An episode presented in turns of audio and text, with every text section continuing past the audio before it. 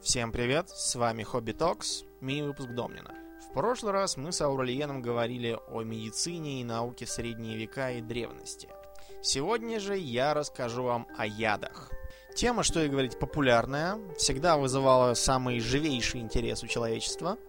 Мифов вокруг этой темы нагорожено тоже изрядное количество, так что поговорить есть о чем. Человечество сталкивалось с ядами еще на заре своего существования – Первые контакты проходили с двух сторон. С одной стороны, это были разнообразные кусачие создания, змеи, пауки, скорпионы, разные другие существа. С другой, это разные грибы, ягоды и опять-таки некоторые живые существа, которых могли попробовать употреблять в пищу. Довольно быстро этому было найдено применение.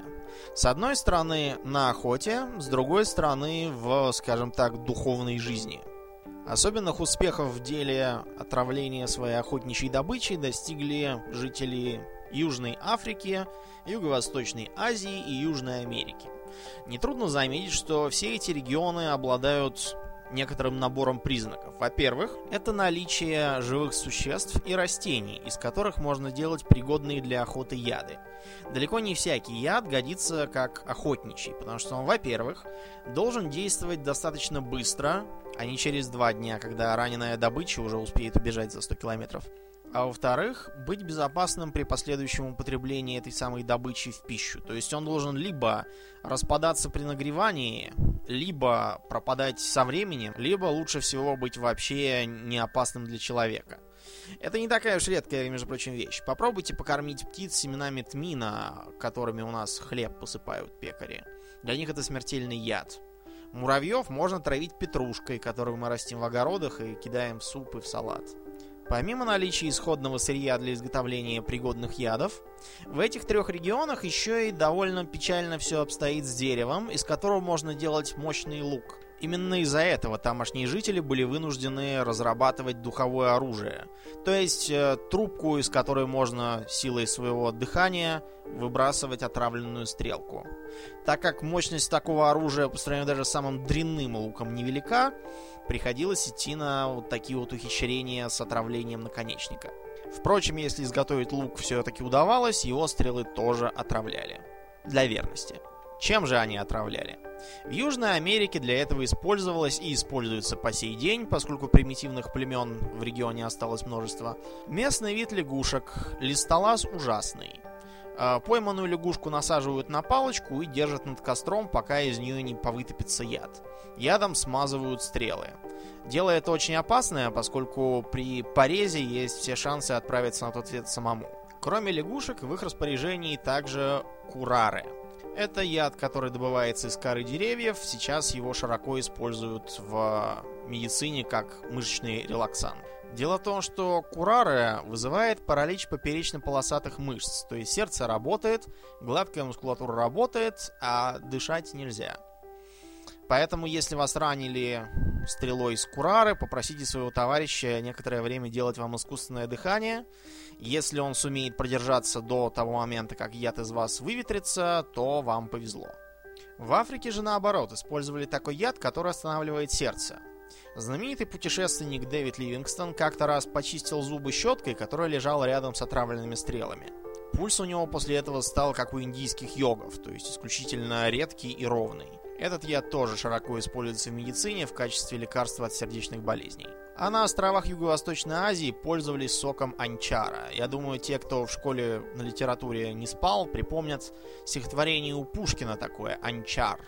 Там рисуется совершенно инфернальная картина, что, мол, анчар отравляет землю вокруг себя, и даже птицы, которые пролетают мимо, и то падают замертво. Но э, на самом деле анчар действительно растет посреди жуткой пустоши, но дело тут не в нем, а просто в том, что у него такое ареал обитания вокруг вулкана. Но не охотой единой.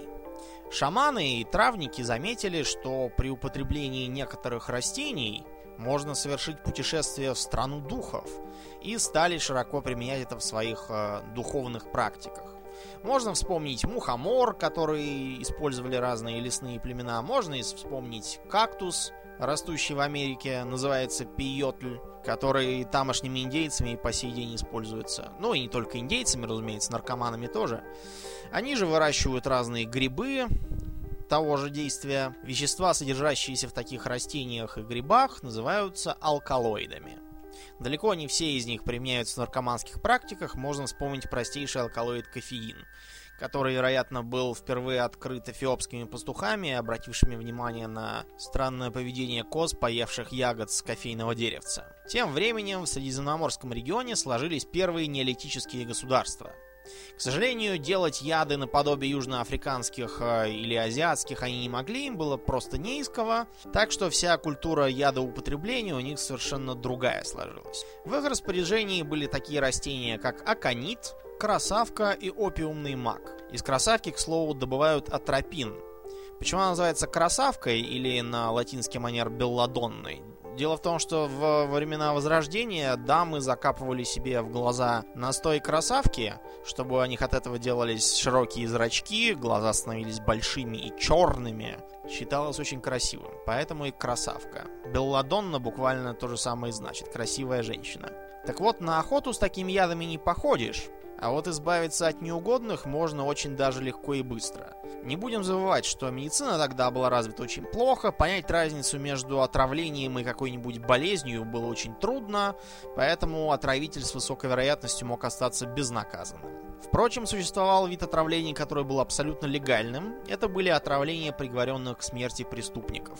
Особенно широко это использовалось в Древней Греции. Таким образом были казнены философ Сократ по абсолютно идиотскому и надуманному обвинению в неуважении богов, развращении юности и чего-то там еще, а также оратор Демосфен. Использовался яд болиголова, а также цикуты. Внимание, это два совершенно разных яда от разных растений.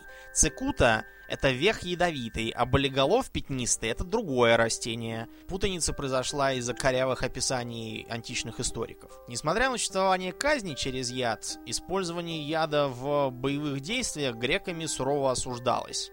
Например, греческое слово «лук» в смысле оружия и яд имеют, скорее всего, один корень. Можно вспомнить знаменитого Геракла и его лук, который был смочен э, ядом лирнейской гидры. Но у грека вообще было довольно сложное отношение к луку. Можно вспомнить один из эпизодов Троянской войны, когда Ахиллес погибает сраженный стрелой в пятку, пущенной Парисом. А, несмотря на то, что с первого взгляда это кажется маразмом, как бы от стрелы в пятку умереть не так уж и просто. В этом есть глубокий культурный смысл. Дело в том, что смерть от стрелы считалась подлой, поэтому Ахиллес в своем роде умирает непобежденный, убитый подлым трусом Парисом. Кроме того, греки очень любили обвинять варваров в том, что они смачивают ядом свои стрелы. Никаким ядом, разумеется, никакие варвары в Европе никогда ничего не смачивали. Не будем забывать, что подходящего сырья для таких ядов в Европе не было никогда. Здесь мы имеем дело с очередным случаем медицинской безграмотности. Дело в том, что раны, которые причиняли варварские стрелы, действительно часто заражались, совершенно не хотели заживать, вызывали лихорадку, нередко с смертельным исходом. Тем не менее, яды тут абсолютно ни при чем. Дело просто в том, что варвары использовали на войне те же самые стрелы, что и на охоте. То есть это стрелы были старые и грязные, приводившие к заражению. Впрочем, при тогдашнем развитии медицины даже новые чистые стрелы не гарантировали отсутствие заражения. Примерно с этого момента и начинается накопление мифов об ядах и отравлениях. Преуспели в деле мифологизации токсикологии не только греки, но также индусы и китайцы. В Индии, например, ходила бредовая байка о том, что некие элитные убийцы-проститутки смазывали губы жирным составом, потом наносили поверх них яд и целовали свою цель, от чего-то немедленно помирала. В качестве яда называется аконитин, добываемый из уже упоминавшегося аконита. Аконитин и правда очень опасный яд. Дело в том, что от него не существует никаких противоядий, даже сейчас. Но если вы обрадовались и побежали смазывать свои губы жирным составом, я вынужден вас предупредить. Аконитин является жирорастворимым веществом, поэтому далеко вы с ним на губах не уйдете. Кроме того, смертельная доза аконитина для взрослого мужчины чрезмерно велика и не поместится даже на самых монументальных губах, которым черной завистью позавидовала бы сама Анджелина Джоли. В Древнем Китае же дворцовые перевороты, отравление неугодных, а также эстетика самоубийств, которая должна была помочь человеку сохранить лицо, даже умерев, приводила к самым странным мифам, например, отравление золотом – в хрестоматийном романе «Сон в красном тереме» э, куском золота травится героиня. Несмотря на то, что технически отравление золотом реальность, я бы не советовал прибегать к такому способу самоубийства. Э, дело в том, что отравление препаратами золота вызывает тромбоцитопению, помирать от которой вы будете очень долго и нудно. Вернемся в Европу. В темные века и раннее средневековье яды получили временную отставку. В варварских государствах гораздо более быстрым, простым и достойным способом избавиться от соперника был удар топором по черепу. Со временем ситуация стала меняться, и частыми атрибутами королевских перов стали рог единорога и зубы дракона. Между прочим, вы понимаете, почему у рисованных единорогов такой странный витой рог? Дело просто в том, что именно такие рога, оправленные там в золото-серебро, лежали на столах у королей, охраняя коронованных особ от отравления. Считалось, что при подаче на стол ядовитого блюда, лежащий на нем рог единорога начнет кровоточить. Разумеется, никаких единорогов в природе не существовало, этот рог принадлежал Нарвалу, а у него он действительно является витым. Зубы же дракона обычно выдирались из пасти у акулы или другой похожей рыбы. Особенно печальную славу в смысле отравлений имела Италия. Утонченные наследники римлян, видимо, считали, что топор по голове это как-то грубо и безыскусно, а вот яд, поданный в изящном кубке, это по-нашему. Печальную славу отравителя имел Александр VI Борджа, римский папа, которого я уже упоминал как-то раз. Его даже прозывали аптекарем сатаны за его любовь к отравлениям. Еще более мрачные слухи ходили вокруг Лукреции Борджа, его дочери. И вот тут мы имеем дело с очередным цунами из мифов про отравление. Какие-то иглы, которыми они могли уколоть человека в толпе, от чего тот сразу же помирал. Перстни с шипом на тыльной стороне, чтобы при рукопожатии отравить человека. Ключ, из которого выскакивал отравленный шип какой-то нож, одна половина которого была смазана ядом, чтобы при разрезании куска пищи одна его сторона становилась отравленной, а другая оставалась безвредной. Это так, значит, чтобы отравить своего соперника, усыпив его подозрения. А уж говорить про знаменитые отравленные кинжалы и вовсе глупо. Мы можем вспомнить у Шекспира, там погибал Гамлет как раз от небольшой раны отравленным мечом. Так вот, все это полная чушь. А, не было тогда таких ядов, которые могли бы убить человека на месте от небольшого укола иглой. Их и сейчас-то очень мало. А отравленные кинжалы и мечи вообще не имеют никакого практического смысла, потому что если вы ударите человека слабо, то нужное количество яда не попадет в рану. А если ударить его сильно, то никакой яд уже не понадобится, он и так труп. По тому же разряду проходят бесконечные отравленные перчатки, которыми якобы была убита мать Генриха IV, будущего короля Франции всякие отравленные седла, которые якобы испанцы пытались подсунуть Елизавете Английской, отравленные простыни, которыми застилала постели своих конкуренток императрица китайская Циси и тому подобные бредни. Тем не менее, страх перед отравлением был действительно обоснованным, Можем вспомнить, до каких масштабов истерия дошла при дворе Екатерины Медичи, французской королевы-матери. Ее любимый зятек, уже упоминавшийся Генрих IV, в то время, когда останавливался в Париже, питался одними вареными яйцами, которые делал сам, а за водой ходил с ведром на реку. Примечательно, что Генрих действительно был в конце концов убит, но не ядом, а старым добрым кинжалом, который ему вонзил в сердце монах, состоявший, скорее всего, на связи у уже упоминавшихся нами иезуитов. В целом, после этого периода волна отравлений пошла на нет, но еще долго все загадочные или скоропостижные смерти известных людей списывались на яд. Известнейший пример – это Вольфганг Амадей Моцарт, который помер в отсвете сил. В его отравлении обвинялся и до сих пор отдельными искусствоведами обвиняется композитор Антонио Сальери, который якобы из зависти отравил молодого гения. В России дров в костер подозрений подбрасывает еще и Александр Сергеевич Пушкин в одной из своих маленьких трагедий, спихивающих смерть Моцарта как раз на Сальери. В современном массовом сознании эта легенда укоренилась так сильно, в основном потому, что Моцарту действительно удалось затмить Сальери в долгосрочной перспективе. Даже человек далекий от музыки в состоянии понять, что конфеты и ликер назвали в честь Моцарта, а в честь Сальери назвали только бандитов из первой части игры «Мафия». Но давайте мыслить логически. Сальери жил тогдашним днем, он не задумывался над тем, в честь кого будут называть конфеты и в честь кого бандитов. Он смотрел на положение дел здесь и сейчас. Если мы посмотрим на обстоятельства жизни обоих композиторов, то убедимся, что завидовать действительно было чему.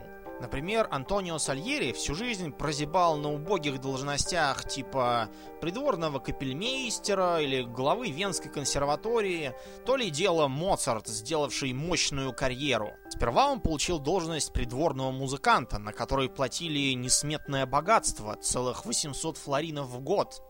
А потом он был зачислен на должность ассистента капельмейстера кафедрального собора святого Стефана. Должность эта была такая крутая, что на ней даже не платили денег. Чтобы как-то скрасить свое унылое существование, Сальери брал учеников. Ясное дело, ничему хорошему научить он не мог, поэтому шла к нему учиться тоже всякая бездарь. Одного, например, звали Ференц Лист, а другого Франц Шуберт. Ну и кроме того, пока Сальери влачил жалкое существование в Вене, Моцарт имел полную возможность разъезжать по всей стране, убегая от кредиторов.